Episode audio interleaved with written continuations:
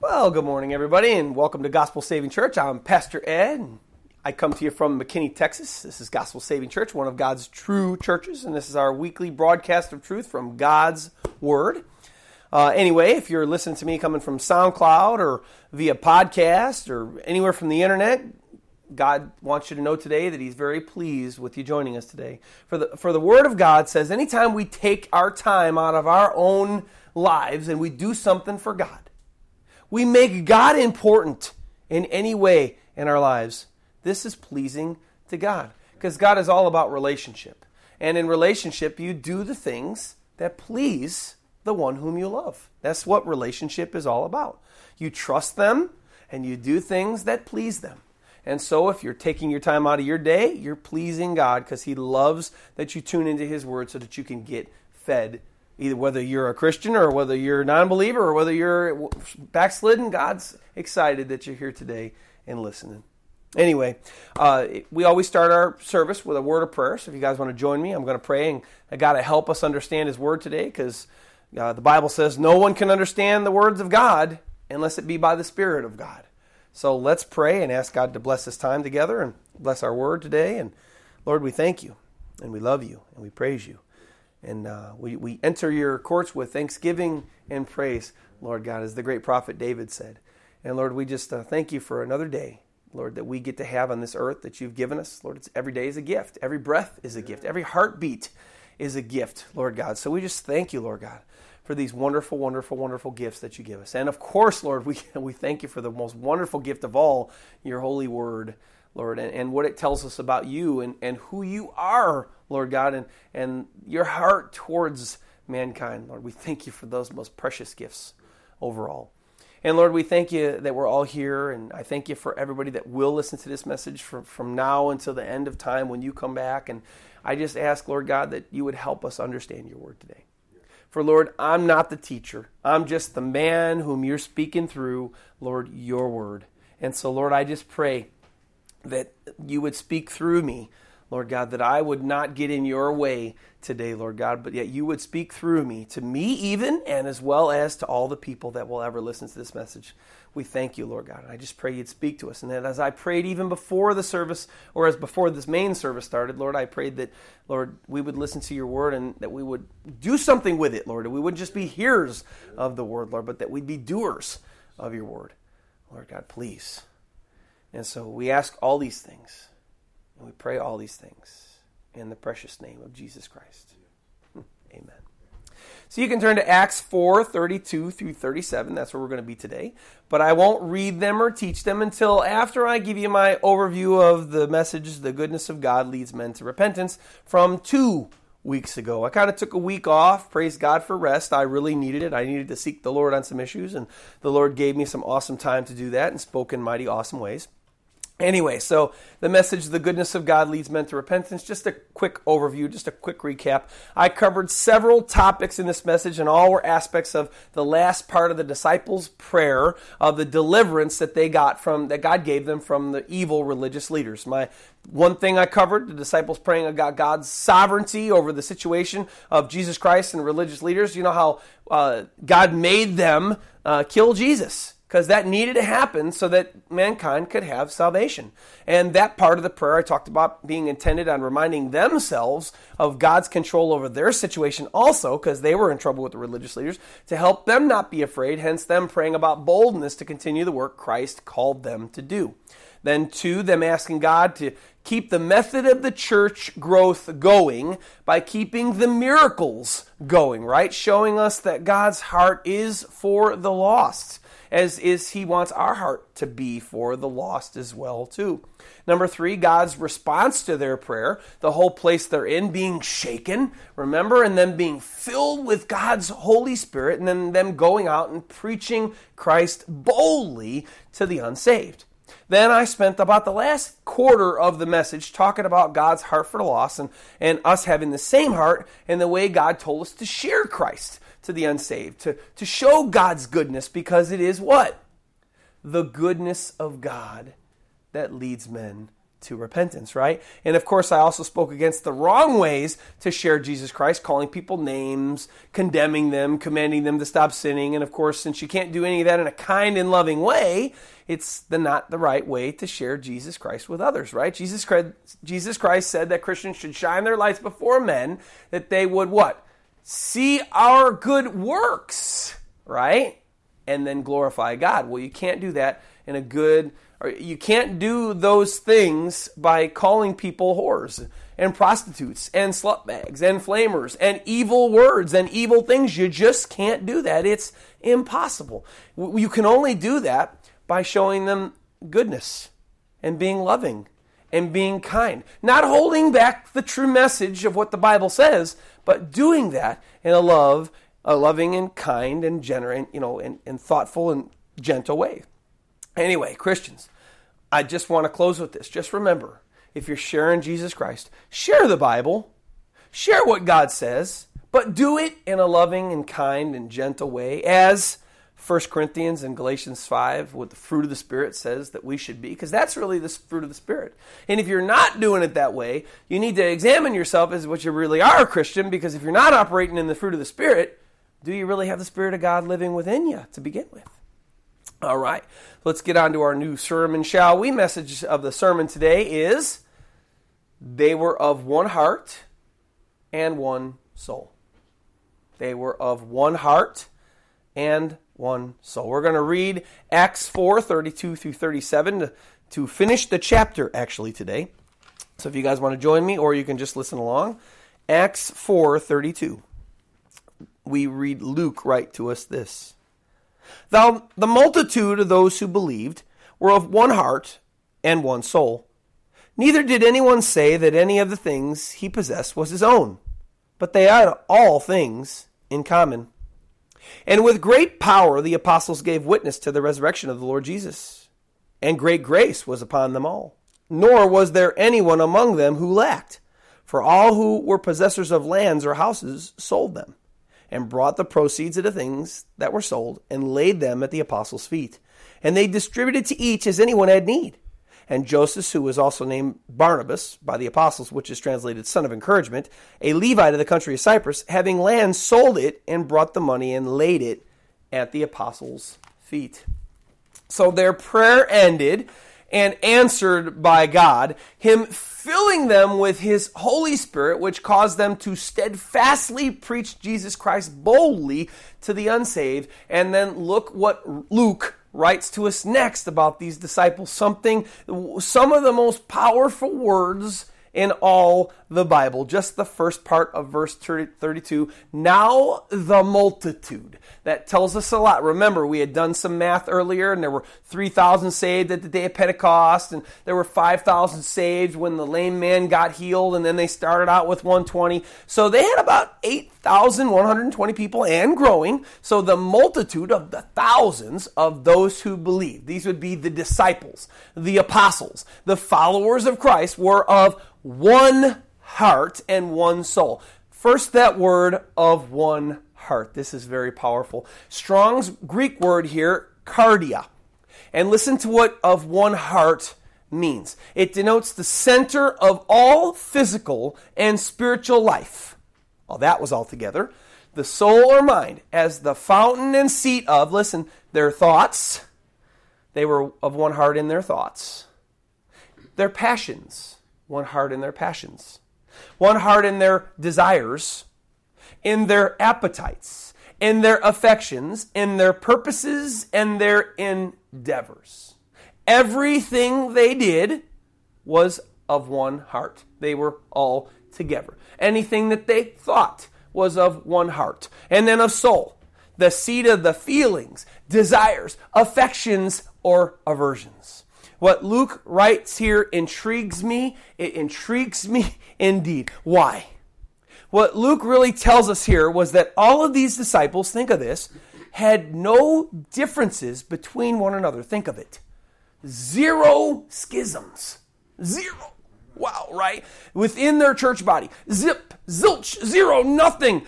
Going to, by the definitions of having one heart and one soul from Strong's, we can determine that they had no differences in their theology They all work together as one unit, just having many parts, with zero friction between any of them in any area, and this just blows my mind. This just, it just makes my mind blow up. And the reason I use that term twice is that we're not talking about just a couple people here. We're not just talking about six, seven, ten people, 100 people, 500 people. We're talking about thousands of Christians all together and being all of one heart and one soul and in all these amazing ways. Think of it. Over 8,000 people having no differences in who they believe Jesus Christ to be, how people are to be saved, who was in charge, anything having to do with the apostles' teaching. They're a place for God in that church. They work together with zero friction between any of them in every area of ministry and in every area of their own personal life. They were of one heart and one soul. Again, this blows my mind. I've never, ever, ever, ever, ever heard of a church or a group of Christians being this way ever. Not in my lifetime, not in the Bible's lifetime. We're going, we'll get to that later. And not even in the church history time. We never, ever, ever read of another Christian church in all of Christian history that it follows these lines of this togetherness, of this 100% togetherness, this 100% of oneness ever, ever, ever. A good but sad saying for today, and really a good but sad saying that really characterizes church history, even from after this time in the Bible, is if, if you have a hundred Christians in one church, then you have a hundred different opinions about the Bible in that one church. Because everybody has different opinions and different thoughts of Scripture. But not this church here in Acts 4. They were of one heart and one soul. This was a super special church of God. This was a super special time period for God and His church at this time. Now, and so much so were these thousands of Christians in togetherness, having one heart and one soul, to work together and believe as one, in harmony with one another, with zero schisms. Look at verse 32. Neither did anyone say that any of the things he possessed was his own, but they had all things in common. And the only word I got for that is wow. Wow. That's all I could say. They shared their possessions, everything that they had and owned with one another. That they didn't say anything was theirs. Oh, that car, oh, I mean, today, uh, that car, that car's not mine. That car's whoever wants it. Oh, that chair, oh, it's not mine. It's whoever wants it. Oh, that, that, that, that food that I got, oh, that's not mine. Whoever wants it. That, that's how they were. They didn't lay any self claim to the possessions that they owned. This is crazy, amazing, and wild. Some words come to mind here as I read how they were towards one another. Words like selflessness, words like sacrifice, words like pure love, the word agape in the Bible. Now, now this is not phileo, brotherly love. This is agape, the kind of pure love that Christ showed for us in, in the, on the cross. And then Paul wrote, writes about in Romans 5 8. But God demonstrates his own love, agape love, toward us, and that while we were still sinners, Christ died for us. And see, this, they're showing that kind of love for us. Real love, they show it here, is sacrificial. Real love is giving. Real love holds others better than ourselves. Real love is serving one another. Real love lays down our lives for one another. And these early Christians demonstrated their love for one another better than any other people group I've ever heard of, ever. They really had a divine love for one another. They were really a special group of people. These devoted followers of Christ emulated every characteristic of love that's written in 1 Corinthians 13, 4 through 8. Love suffers long. Love is kind. Love does not envy. Love does not parade itself, is not puffed up, does not behave rudely, does not seek its own, is not provoked, thinks no evil, doesn't rejoice in iniquity, rejoices in the truth, bears all things, believes all things, hopes all things, endures all things. Love never fails. And these early Christians in this Acts 4 church emulated every single one of those characteristics of love, and they were so special, so special indeed. And as they lived as a perfectly oiled machine, totally loving and sacrificing for one another, being one heart and in one soul, having all things in common. God blessed their church in mighty ways. Look at verse 33 again. And with great power, the apostles gave witness to the resurrection of the Lord Jesus, and great grace was upon them all. God honored their unity. God honored their love for one another by giving them a great power to preach with. And we know that power to be the power of the Holy Spirit. Paul, which was Saul at this time, wasn't part of the church at this time, but God was with him the same way once he became Paul. Listen to what he says, what he writes in 1 Corinthians 2 1 through 5. And I, brethren, when I came to you, did not come with excellence of speech or of wisdom declaring to you the testimony of God, for I determined not to know anything among you except Jesus Christ and Him crucified.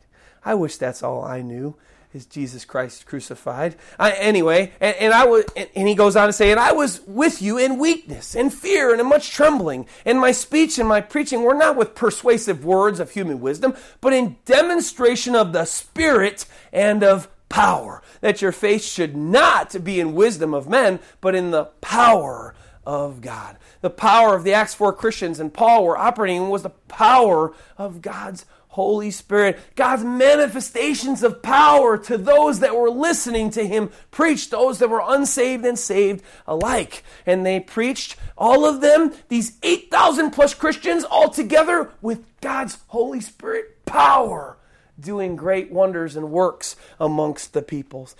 but not only did they preach with this Holy Spirit power, did Luke tell us here, they also preached with great grace being upon them. Biblically, the word grace has many definitions, but none of the words of the definitions of grace in the Strongs fit this section like what we know would happen here, like this one goodwill, loving kindness, and favor. Favor. And this is the grace that was upon them. I do believe during this special time period when these awesome Christians were of one heart, one soul, God had given them tremendous favor with the peoples that they preached to as a whole because what? So many people were receiving their message, so many people were receptive to the message that they were given of Jesus Christ, and so many people were responding, right? I mean, over 8,000 people had gotten saved in just a short amount of time. Uh, it was just an amazing time. They preached with great power, God's Holy Spirit, and great grace. Years back, when the Lord was using me mainly for street evangelism, many times in many places, God gave us His great power to preach, and He also gave us His great favor, and by this I mean His great safety and His great receptive favor with the peoples that we're witnessing to. Not many people came to the Lord because of the message that's preached in America. We have an American gospel, ladies and gentlemen. It's not a good gospel. We have an American gospel and then we have a biblical gospel. And I teach the biblical gospel, and most people only like the American gospel because it's easy believism.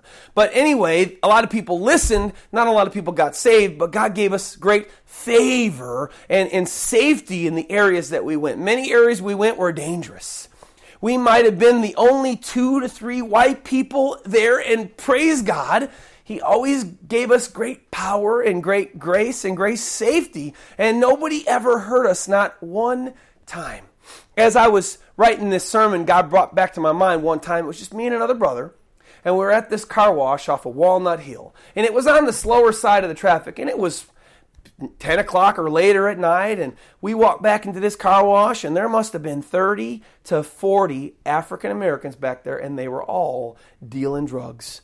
And me and my one brother, only two white guys there, uh, this was behind the car wash, not even on the street side, because they were dealing drugs, and so they didn't want their, you know, their what they were doing to be seen. But of course, us going back there to preach to them, of course, that meant we had to walk back into that, away from traffic, away from the public eye, and kind of back, kind of secluded where anything really could have happened. And yet, nothing ever happened to us. The police ended up coming, praise God, after we preached for a little while and kind of broke them up. I think they arrested some, but nothing ever happened to us. Dark alleys, parking lots, DART stations, 11 a.m., 11 p.m., 12 a.m., pitch black outside, clubs in full swing, drunk people, prostitutes. One fella pulled a knife on us one time. And I asked him to pray for him, and he just melted like butter. Another guy got so angry with us at a DART station that he lifted up his shirt so he could threaten us with his gun that he had on his side because he that's how much he didn't like hearing the gospel of the Bible instead of the gospel of the American gospel. But bless God, Praise God, neither I nor anyone that was ever with me was ever touched one time, and people as a whole were receptive to at least hearing what we had to say, and God planted many, many, many, many, many seeds. Ah, fun times. I remember those times. Anyway, getting back, so far we see these early Christians in their church operating as a well oiled machine in 100% togetherness in every way Remember, Luke writes that they were of one heart and one soul, walking with great sacrificial agape love and generosity towards one another, as they had all things in common. They were 100% selfless. They had 100% selflessness. They preached the gospel with the great power of the Holy Spirit and great signs, and having great grace and favor with most peoples. Of course, not the religious leaders. You always have those that rebel, right? And on top of all of that, is if all of that wasn't awesome, enough, or awesome sauce, right? Awesome, awesome, amazing sauce, right? Look at the first part of verse 34. It gets even better. Nor was there anyone among them who lacked. So all the disciples and apostles had enough food, enough clothing, enough supplies to live, and everyone had enough of whatever they needed. They were in zero lack. They all had kind of, you could say, a communal living. And I'll talk about that in a minute too. But why? How was it all possible? How is it possible for 8,000 plus people to have all things in common and not be in need of anything? How is it possible that no one lacked anything? The scripture tells us in the rest of the section. Pick up there where I left off, where it said lacked in verse 34, and read it. For all who were possessors of lands or houses sold them. Everybody sold everything that they had their lands, their houses. Where did they live? I'll talk about that. They all sold their lands and their houses and they brought the proceeds, all of what they had of the things that were sold, and laid them at the apostles' feet, and they distributed to each as anyone had need. And Joseph, who was also named Barnabas by the apostles, which is translated son of encouragement, a Levite of the country of Cyprus, having land, sold it all his land, sold it, and brought the money and laid it at the apostles' feet. They go above and beyond their obvious one heart, one soul, total togetherness, agape love that they have for one another by being 100% of the same everything and sharing everything with everyone amongst themselves. And here we see that they show even more love and devotion and commitment to each other by doing what? By supporting God's church. That's what they did. They supported God's church. Again, I've never seen this kind of total devotion to God in my life or to his church, either shortly after this, nor, nor even throughout church history after this. They, they went, they sold everything that they had. They came to the apostles, Peter and the other 10, plus Matthias, who had been elected to be the other apostle, and they laid it at their feet and they said, Here you go, church, leaders of the church, distribute it. Do with it what God leads you to do. They gave it to the leaders of the church, who then delegated out all the finances that came in to where they needed to go. The Christians and disciples uh, dedicated themselves totally to God's mission of the church and supported their church and each other with each other's finances, motivated by their new love for God and each other. And this is so, so powerful because of what Luke wrote in this section, plus taking other sections of Scripture into account, people have formulated a few different things about this early church. As I said earlier, I mentioned that word commune. Many people, including myself, believed that this was a commune type of a church, as we just read there that they sold all, they sold their houses and lands, and they laid them at the apostles' feet, whatever they got from them. And the second thing is, apostles, uh, the official leaders of this church, didn't have regular, secular, non religious jobs. Their only job was to take care of God's church, disciple people, lead people to the Lord, study the Word of God, you know, do miracles, so on and so forth. Why did people believe this early church was like a commune? And why do we believe the church supported the apostles where they didn't have to work outside jobs and they just handled God's word and the laboring of his word and teaching his word and discipling believers and running God's church? Read Acts 6, 1 through 5. Now, we're not going to study it, but I'm just going to bring it up here for the purposes of the. It's it's a parallel passage. It's a it's a scripture that that really talks about exactly what I'm saying right here. Acts six. 1 through 5. We read this. Now, in those days, when the number of the disciples was multiplying, there arose a complaint by the uh, a, a complaint against the Hebrews by the Hellenists because their widows were neglected in the daily distribution. They were feeding people with their money that was being brought in. That people were selling their stuff and bringing in the money. They were feeding widows. They were feeding people, as Paul talks about in an epistle. He talks about you know helping out the widows and having the widows and feeding them and taking care of them. The church should do that if they had no one else. And, and when you realize where they were holding church, Acts five twelve, and they were all with one accord in Solomon's porch and this was, you keep seeing this term all along. They were all together with one accord in Solomon's porch. We never see them anywhere from Solomon's porch. And then earlier on, like Acts 2 or 3, we read about them in each other's houses. But now they sold their houses. They sold their lands. And so here we see here that they're not only they sold their house, they holy land, they're feeding widows. They were in the temple. Uh, verse 2 of Acts 6. Then the twelve, listen to this, summoned the multitude of disciples and said, It is not desirable that we should leave the word of God and serve tables. So what were they doing? They weren't doing anything outside of taking care of the word of God studying the Word of God, preaching the Word of God, praying. Look, look. Therefore, brethren, seek out from among yourselves men of good reputation, full of the Holy Spirit and wisdom, whom we may appoint over this business, but we will give ourselves continually to prayer and to the ministry of the Word. And look what happened. And the saying pleased the whole multitude, these thousands, these 8,000 plus Christians, and they chose dot, dot, dot.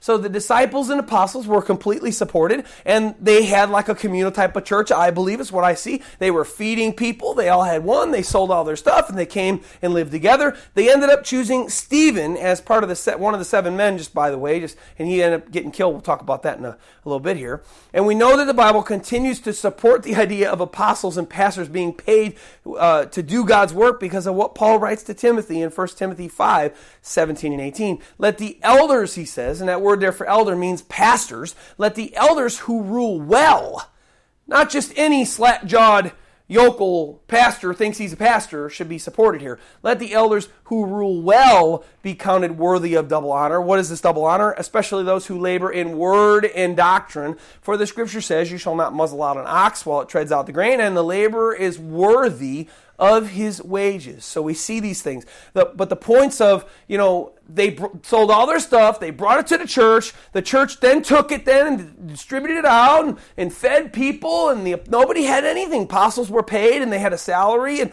and they, you know, they used their money, and it was it's all right there. And, and there's no doubt about it. These early Christians in this Acts 4 church were totally amazing in the way they dealt with each other and with the church, as they were 100% one heart, one soul, having all things in common and working together as an amazing, perfectly oiled machine, supporting one another in God's church, having no schisms between each other, and totally sacrificing, loving one another with the agape love that Christ showed us at the cross. I just can't say enough good things about this early church, about this Acts 4 church.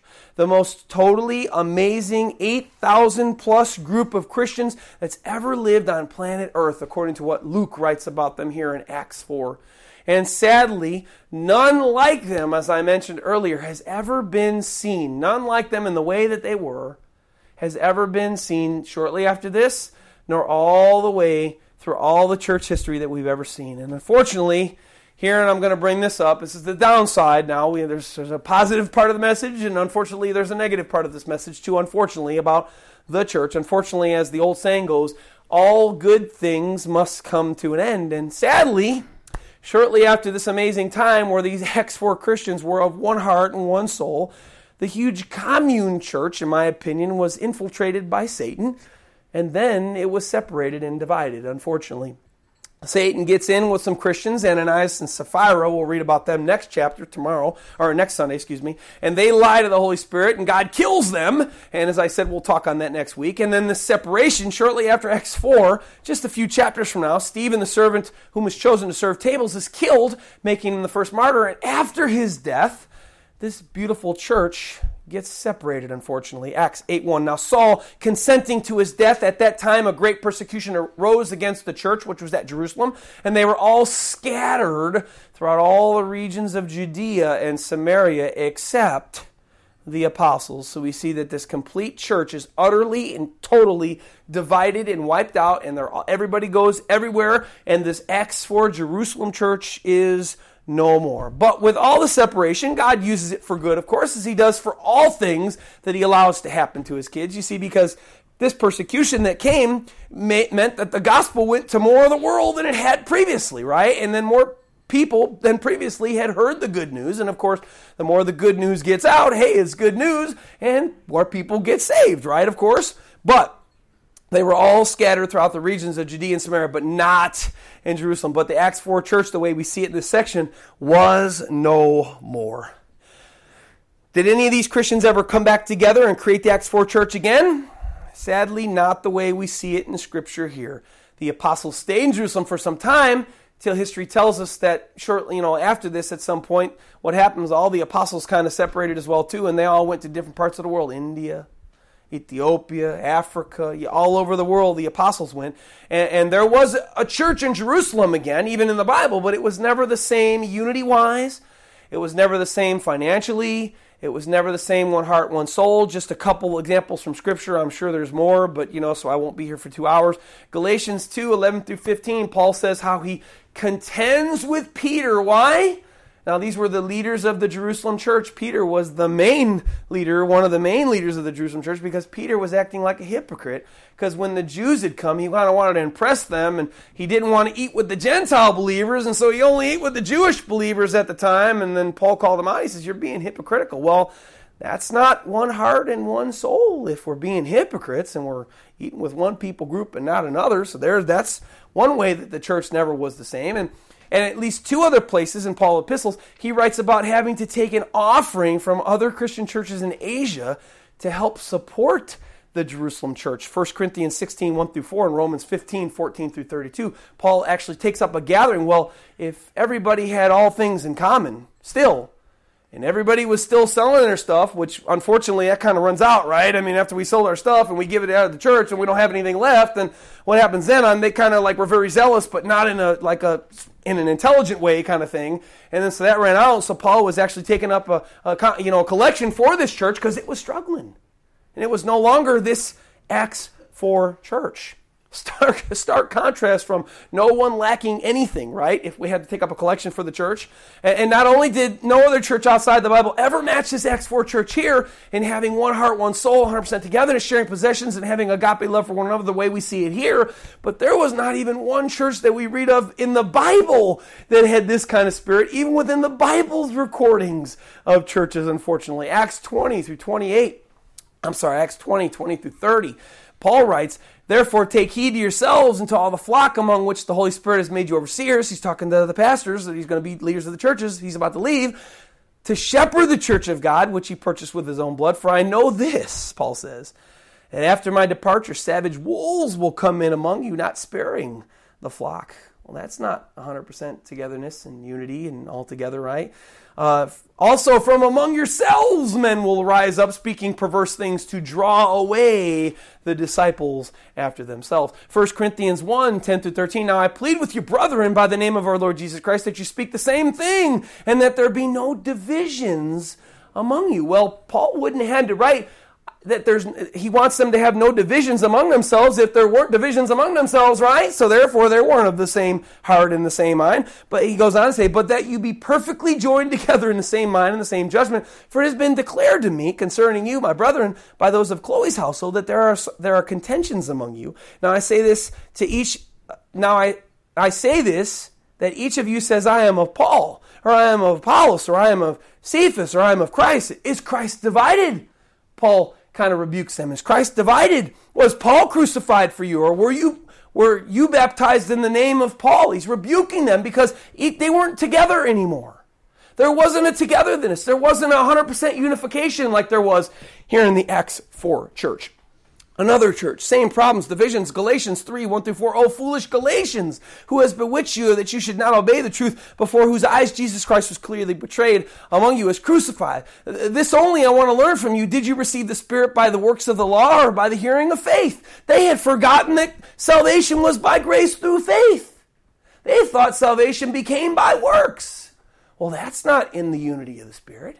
That's not like Acts 4. Peter prophesying of the coming church in 2 Peter 2 1 through 2. But there were also false prophets among the people, even as there will be false teachers among you, who will secretly bring in destructive heresies, even denying the Lord who bought them, and bring on themselves swift destruction. And many will follow their destructive ways, because of whom the way of truth will be blasphemed. This was not our Acts 4 church. No, no, no, no, not at all. Jude 1, 3 through 4. Beloved, while I was very diligent to write to you concerning our common salvation, I found it necessary to write to you, exhorting you to contend earnestly for the faith, which was once and all delivered for the saints. For certain men have crept in unnoticed. Notice this wasn't something even coming from outside the church. This is men had crept in Satan had sowed his seed inside the church. He saw the Acts 4 church and he said, Oh no, that's not, we're not going to have that, all this togetherness business. And oh no, no, no, no. And so he started sowing things in there who long ago, he says, were marked out for the, this condemnation. Ungodly men who turn the grace of our God into lewdness and deny the only Lord and God, Jesus Christ. The church in Thessalonica. And Paul writes in Second Thessalonians had allowed teachings that the rapture had already happened, and those there thought they missed it. Well, they were started falling into fear. And they were they were all shaken up in their mind and their faith had been shaken. Well, that's not Acts 4 church. They were filled with God's power. And how about Christ's writings to the seven churches in Asia? Did you know that every single church had huge problems? Every single church in Asia had severe and huge problems, unlike the Acts 4 church. The church in Ephesus, Revelation 2 4, Jesus says, Nevertheless, I have this against you. You have left your first love. That means that they stopped loving Jesus Christ and they started falling just toward works, right? That's a huge problem. Revelation 2 8 through 11, uh, just the low lights. Verse 9, I know your works, your tribulation and poverty. And he meant that financial poverty. They were in financial poverty. But he said, But you are rich, but that was spiritually rich. So that was a good thing, but they were a poor church. And I know the blasphemy of those who say they are Jews and are not, but are a synagogue of Satan. Then Jesus tells them of the terrible persecutions and tribulations and sufferings and imprisonments, and, and then they're about to be murdered and thrown into prison by Satan. Huge, huge problems. Poor, not wealthy church unlike our Acts 4 church that we read of today. The church in Pergamos, Revelation 2, 14 and 15. But I have a few things against you because you have there those who hold the doctrine of Balaam, who taught Balak to put a stumbling block before the children of Israel. This is people that were bringing in these kind of teachings. Oh, yeah, let's do like Balaam. Yeah, let's be like Balak, right? And that was in the church. Wow. To eat things sacrificed to idols, to commit sexual immorality Thus, you also have those who hold the doctrine of the Nicolaitans, which I thing I also hate. Wow, that doesn't sound like our Acts 4 church. The church in Thyatira, Revelation 2, 18 through 20. Nevertheless, I have a few things against you, because you allow that woman Jezebel, who calls herself a prophetess, to teach and to and seduce my servants, to commit sexual immorality, to eat things sacrificed to idols. And I gave her time to repent of her sexual immorality, and she did not repent. Huge, huge problem, time and a time and time again. The church of Sardis, Revelation 3 1. I know your works, that you have a name, that you are alive, spiritually, of course, but you are dead. Ouch, that was to one of God's churches, Revelation 3 8. For you have little strength. They had a tiny membership. This was a tiny, struggling church of their time. Far cry from 8,000 plus in Acts 4, right? Far, far, far cry from a massive mega church that was all together and all unified and everybody having everything in common, being of one heart and one soul. The church of the Laodiceans, Revelation 3 15 through 17. I know your works, that you are neither cold nor hot. I wish you were cold or hot. So then, because you are lukewarm and neither cold nor hot, I will vomit you out of my mouth. Because you say, I am rich, but you become, and have become wealthy. I have no need of anything, and do not know that you are wretched, miserable, poor, blind, and naked. Again, far cry from everybody's together Everybody's unified. Everybody's together. Eh, the big church, it's constantly growing all the time. One of the greatest churches in the book of Revelation was one of the weakest physical membered churches.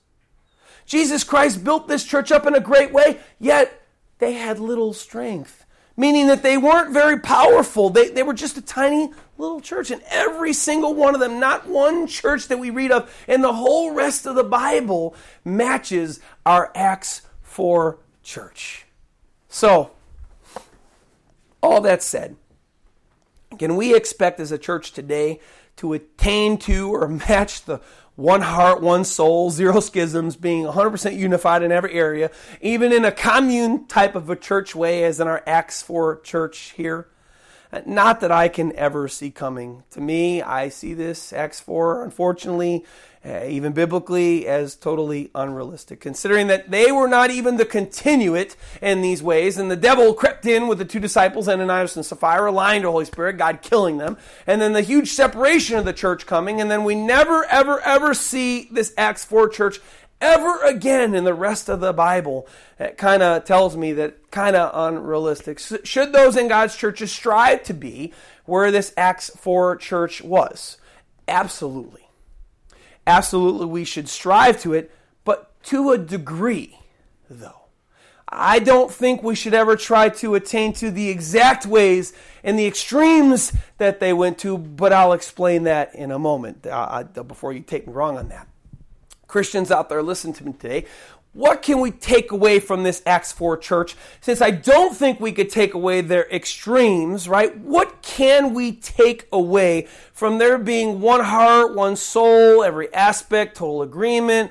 Uh, can we, should we, you know, go back today to the way they did things, to the extremes that they went to?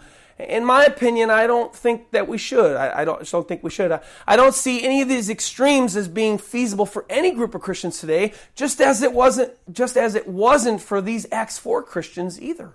As, as God ended up allowing that persecution to come and them to be divided. And as, and as I was reading this and as I was thinking about that, I'm thinking, wow, Lord, you know, you allowed that to come in. It almost reminds me, not in a, but not in the bad way of, you know, the Tower of Babel, but how God came down and he saw all everybody together and he said, "Oh no, no, no, no, no, no, no. I don't want everybody together. I want I, I want a togetherness, but no, we can't just all be in one spot. Let's go here and there, right?" And I I saw that in how God allowed the persecution to come upon the Acts 4 church here, you know, just a few chapters later, as God allowed them to be separated, not separated from one another in a bad way, but kind of divided in a sense to get his word to more. So, in a sense, that was a good thing. I just kind of was thinking about that as I was reading these things. But I just see that this Acts 4 church is just unrealistic for our day, as I see it was unrealistic for the Bible. But, but I, I, I don't think that's all, though. I, I, see other reasons why I don't think that it's. It, we should be like exactly to their extremes, like this Acts 4 church. Uh, God's word is deep. It's another reason. God's word is deep and iron sharpens iron. And these guys had everything in together in their thoughts, minds, doctrinal, doctrinal beliefs, everything. And, and you see, small disputes on non essential truths of Scripture are actually good for Christians to have with one another. It's good for us to debate on things we don't understand. And when everybody's stuff is another reason, when everybody's stuff is everybody's stuff, how can those with less learn to trust in God as their provider. Remember, Jesus said you'll always have the poor among you, right? So, how can those with less trust in God to be their provider? And how can those with more bless those unfortunate with financial gifts when God lays it on their hearts to do so? Uh, so, what can we take away from them if not their extremes, if not their exact ways of being a church, as I'm inclined to believe? Well, although I don't believe we can go back to do things the way they did, to the extremes they went to, I do believe that Christians should take away, copy from them the things they did in a moderate way, being led by God's Holy Spirit examples. If we see a fellow true Christian, especially one amongst our own selves and our own congregation, because need will come. Jesus said, remember, the poor and the needy will always be among you. Uh, sometimes it's going to happen. We should copy their sacrificial love for one another, but just with balance.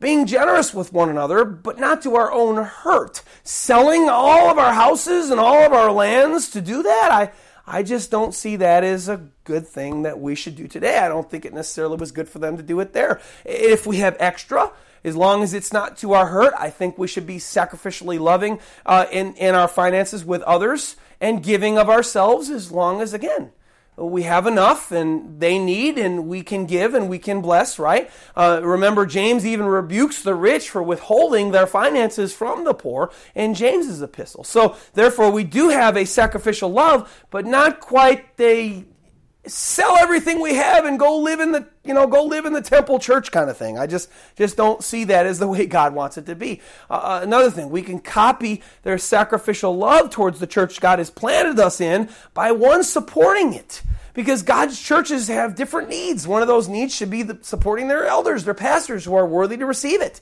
Uh, scripturally, those who are not lazy and good for nothing, but those who are laboring in God's word and keeping a guard on, our, on your souls and praying and preaching the truth of Scripture, teaching you God's words accurately, and, and, and, and, and, of course, feeding the needy in our own congregations, feeding not the needy of the world who are unbelievers who don't believe in God, we're supposed to take care of our own, those that are in God's church. And this is what Jesus says. If you see your brother in need, right? This is who we're supposed to take care of as this early church here, as they provided for their congregation and they're supporting their widows and supporting their congregation with their, with their, you know, with food. Uh, just doing this, supporting the church and feeding others with balance and in a way where you're not selling again all your houses and all your lands to do so, and, and especially not because somebody's pressuring you to do such a thing. This is ridiculous. This is not it. But doing, but giving, as the Bible says. Paul, uh, 2 Corinthians 9 7. But this I say, he who sows sparingly will also reap sparingly. He who sows bountifully will also reap bountifully. So let each one give as he purposes in his heart, not grudgingly or out of necessity, for God loves a cheerful giver. But not then, oh, I'll give 50 cents. But then not, I'm going to sell my house either. You got to have balance in the way you give. Uh, number three, agreeing on every section of Scripture 100% is impossible. Now, we don't have the original apostles that walked with Christ himself to interpret all the Scriptures for us anymore as they did. And God's Word is so deep, and there are many different aspects and perspectives of it. So when Scripture comes up, here's what the way I think we can copy their love for one another. When Scriptures come up that are difficult, and one person believes one thing about them, and another person believes another thing about them, non-salvific, non, non, you know, foundational, just the little things, you know, non-essentials of the faith, then lovingly respecting one another and not coming to disputes that separate us. Right? Rather on non-essentials of the faith, just agreeing to disagree and having good discussions and, and good and healthy arguments over these things, but not arguments that separate us into evil, into bad.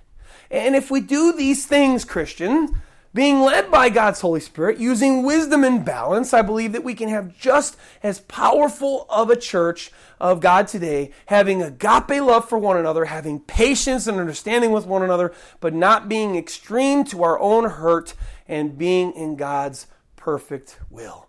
God is love, and He has called us as His children, those His true children, to love one another, even in the ways we looked at in Acts 4 today. And the Acts 4 church had lots of love for one another.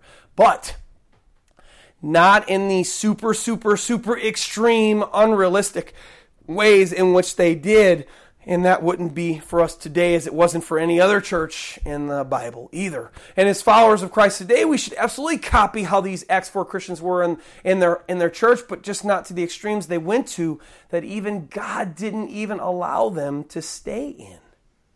He didn't allow them to last. So, Christians out there, listen to this message. Love the Lord with all your heart.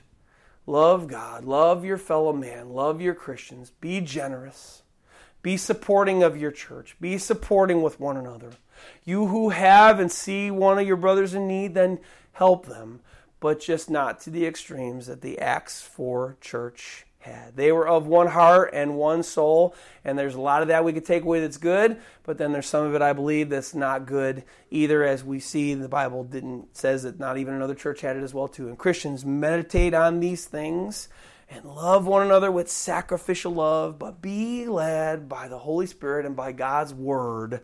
Because God's word is the authority, right? Whatever God's word says, that's what we follow. And let's pray. Thank you, Lord God. Thank you for your word and thank you for your love and thank you for, Lord, the examples, Lord, of how you laid things out to be in your word. Lord, if we were to see the Acts 4 church and the way we saw it here and all togetherness and people selling everything and being communal and living in house, and we were to see this Acts 4 church throughout the rest of the New Testament, and that was the only church that we ever saw in the whole rest of the new whole rest of the New Testament Bible, then Lord, if we did it in any other way today, then Lord God, we'd be wrong. But Lord, that's not the last church that we see in your word we see churches that are, you know, very, they love you, but they have problems and they have to work through their problems and they have to work through being together and, and being in togetherness. And then they have to strive to love one another and be in unity and things like that. Because we know that uh, whatever grace you gave these Acts 4 Christians, obviously uh, that was just for a time because that, that didn't last. But that's no excuse Lord, for us to then not do, not copy what they did, what we see in the rest of the New Testament, Lord. Because what we see them do in the rest of the New Testament, Lord God, is we see them helping one another and loving one another. We see them supporting the church. We see them supporting their pastors. We just don't see them doing it in the ways in which they did it here in Acts 4, Lord. So if we're not living like this, Lord, if we're not living in these ways, supporting our church, so you know, supporting each other, loving one another, sacrificially giving of one another, you know, sacrificially laying down our lives one another, then Lord, then we are wrong.